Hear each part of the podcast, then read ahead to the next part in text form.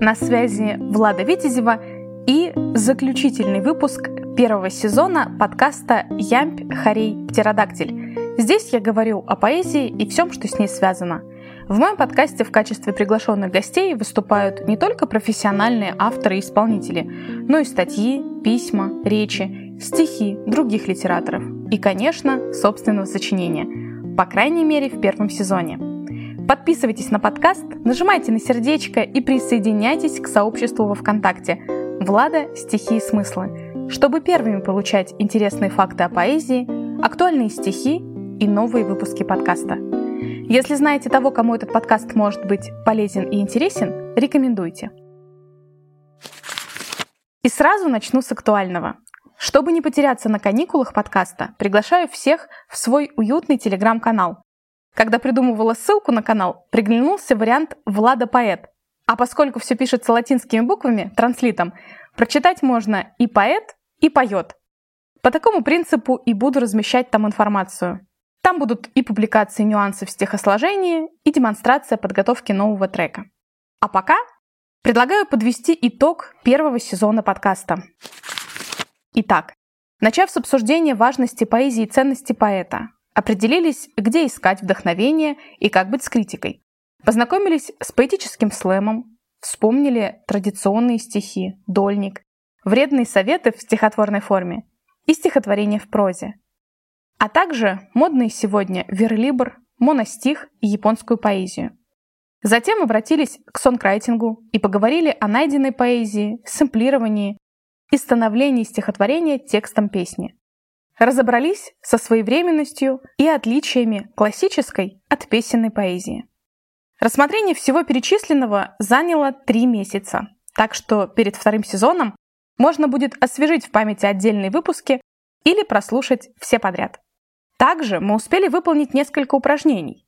Выделила их в отдельное обсуждение в сообществе в ВКонтакте со своими примерами. Так что если пропустили, добро пожаловать. У меня в гостях побывали прекрасные творческие личности. Член жюри литературной премии «Лицей-2022» Дина Озерова, певица Анастасия Рычкова, режиссер и поэтесса Соня Капелевич. И благодаря вам, мои дорогие слушатели, подкаст стал первым в категории хобби в Apple Podcasts. Как говорится, дальше больше. Второй сезон начнется в сентябре, а в августе, вооружившись озвученными лайфхаками и оперевшись на свой бэкграунд вокалистки, обещаю записать по-летнему легкий и расслабленный трек. Во втором сезоне продолжу рассматривать книжную и песенную поэзию и рассказывать о ее особенностях и нюансах. Конечно, перерыв — это всегда риск не досчитаться слушателей после него. Но лично я уверена, что каникулы пойдут всем на пользу. Вы успеете отдохнуть, а я улучшить подкаст. И в сентябре мы встретимся тем же или увеличенным, но никак не уменьшенным составом. Ведь, как писала Вероника Тушнова, не отрекаются, любя. Кстати, это гениальное стихотворение она написала еще в 1944 году, а романс на музыку Марка Минкова впервые прозвучал в 1976 году в спектакле Московского театра имени Пушкина Хитом же он стал уже в 1977 году в исполнении Аллы Пугачевой. При этом в песне опущены две строфы изначального стихотворения, что, конечно, не умаляет ее достоинств. Итак, прочту полный текст трогательного стихотворения Вероники Тушновой. «Не отрекаются, любя».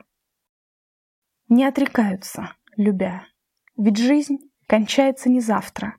Я перестану ждать тебя, а ты придешь совсем внезапно.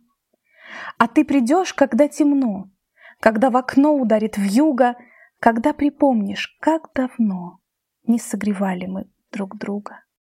Ты так захочешь теплоты, не полюбившейся когда-то, что переждать не сможешь ты. Трех человек у автомата. И будет как назло ползти, трамвай, метро, не знаю, что там, и вьюга заметет пути на дальних подступах к воротам.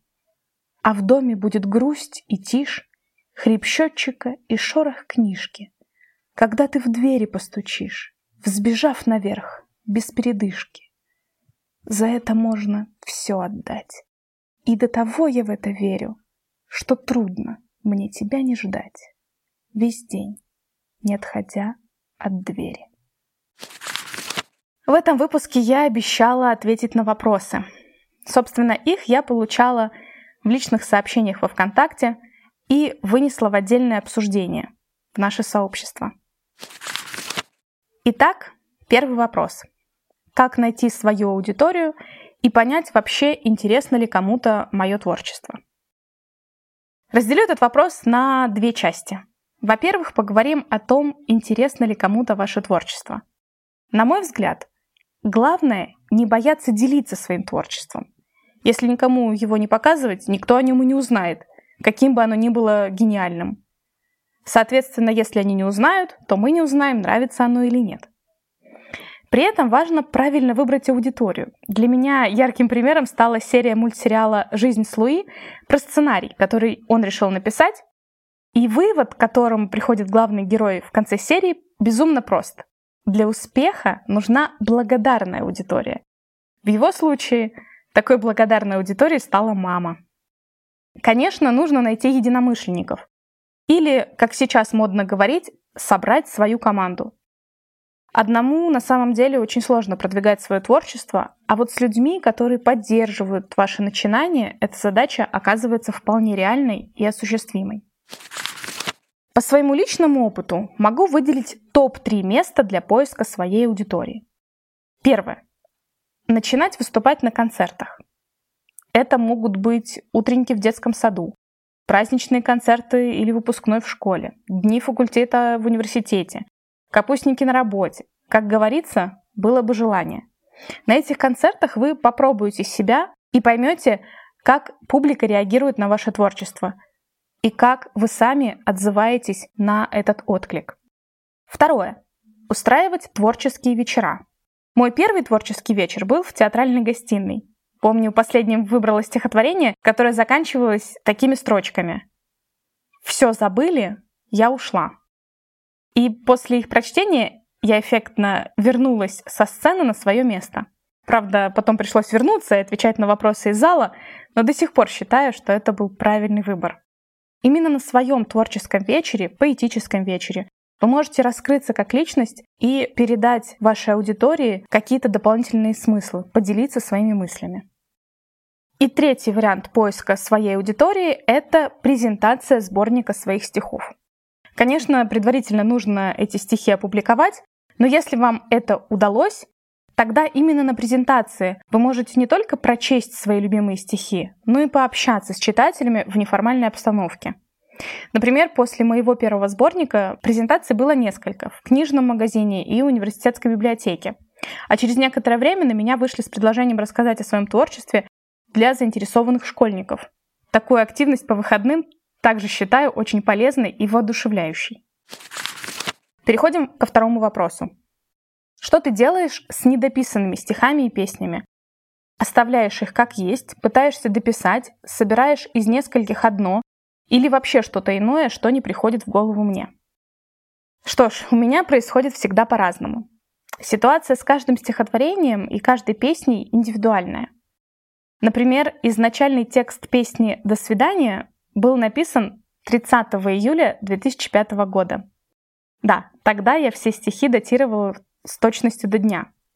А в апреле этого года я лишь немного его доработала и уже в мае записала на этот текст романс. Так что иногда со стихами как с коньяком. Чем дольше хранится, тем лучше в итоге воспринимается. Выдержка этого стихотворения составила без малого 17 лет. Переходим к третьему вопросу. Скажи, пожалуйста, твои песни, получаются, не поются сразу? Музыка появляется потом, после стихов. Как я говорила в выпуске «Как стихотворение становится текстом песни», вообще песни пишутся по-разному. И мое творчество не исключение. Поскольку начинала я с написания классических стихов, мне, конечно, проще сочинять песню с текста, а потом уже напевать получившееся стихотворение на какую-то мелодию. Это в большинстве случаев. Но был у меня и идеальный случай, когда текст и музыку писала одновременно. Как раз этот трек и пообещала записать в августе. Так что скоро, надеюсь, услышите, что получилось в итоге. Четвертый вопрос. Если можно, то, пожалуйста, расскажите о себе и своем творческом пути. От чего ж нельзя? Вполне можно, никаких секретов здесь нет. Просто в детстве мне нравились детские детективы, черный котенок. И это увлечение было близко не только мне. Так вышло, что я стала обмениваться этими книжками, вкладывая в них листочки со своими стихами в стиле письма Татьяны Онегину. С этого все и началось. Каждый раз старалась придумать интересные рифмы, красиво сформулировать бытовые новости и впечатления от прочитанного. Потом стала углубляться в так называемые законы жанра, и к окончанию специалитета накопила стихов на целый сборник. После выхода первого сборника стала публиковать избранные стихи на портале стихи.ру. Через некоторое время и благодаря соответствующему обучению стала писать тексты песен. И заключительный вопрос. Уточните, пожалуйста, мысли в ваших стихах из личной жизни или вымышленные сюжеты? От лица литературной героини, если не секрет. Вообще, по-моему, как в каждой шутке есть только доля шутки, так и в любом стихотворении есть лишь доля переживаний и чувств лирической героини или лирического героя. Собственно, поэтому любой лирический герой в чем-то близок автора. Приведу пример из своих школьных стихов. Летом писала больше всего, потому что было больше свободного времени. И одним из важных источников вдохновения для меня была газета «Полезная», а точнее раздел знакомств и личных историй. Так, будучи подростком, я с легкостью писала стихи на тему развода, нюансах жизни матерей-одиночек и тому подобное. Конечно, я пропускала ситуацию через себя, насколько могла, но в тех стихах лидерская позиция была, безусловно, у лирической героини. Я благодарю вас за то, что провели этот сезон со мной, задавали вопросы, оценивали и комментировали подкаст. Ведь именно ваше участие мотивирует меня двигаться дальше. И в заключении сегодняшнего выпуска прочту любимое стихотворение Андрея Дементьева. «Никогда ни о чем не жалейте. Никогда ни о чем не жалейте вдогонку, если то, что случилось, нельзя изменить. Как записку из прошлого, грусть свою скомков, с этим прошлым порвите непрочную нить. Никогда не жалейте о том, что случилось, или о том, что случиться не может уже. Лишь бы озеро вашей души не мутилось, да надежды, как птицы, парили в душе. Не жалейте своей доброты и участия, если даже за все вам усмешка в ответ. Кто-то в гений выбился, кто-то в начальство. Не жалейте, что вам не досталось их бед. Никогда, никогда ни о чем не жалейте. Поздно начали вы или рано ушли. Кто-то пусть гениально играет на флейте, но ведь песни берет он из вашей души. Никогда. Никогда ни о чем не жалейте. Ни потерянных дней, ни сгоревшей любви. Пусть другой гениально играет на флейте. Но еще гениальнее слушали вы. Что ж, сегодня мы с вами вспомнили вышедшие выпуски, закрыли возникшие вопросы, поговорили о планах на второй сезон и завершили первый. Жду всех в телеграм-канале подкаста и сообществе во ВКонтакте. До встречи в эфире!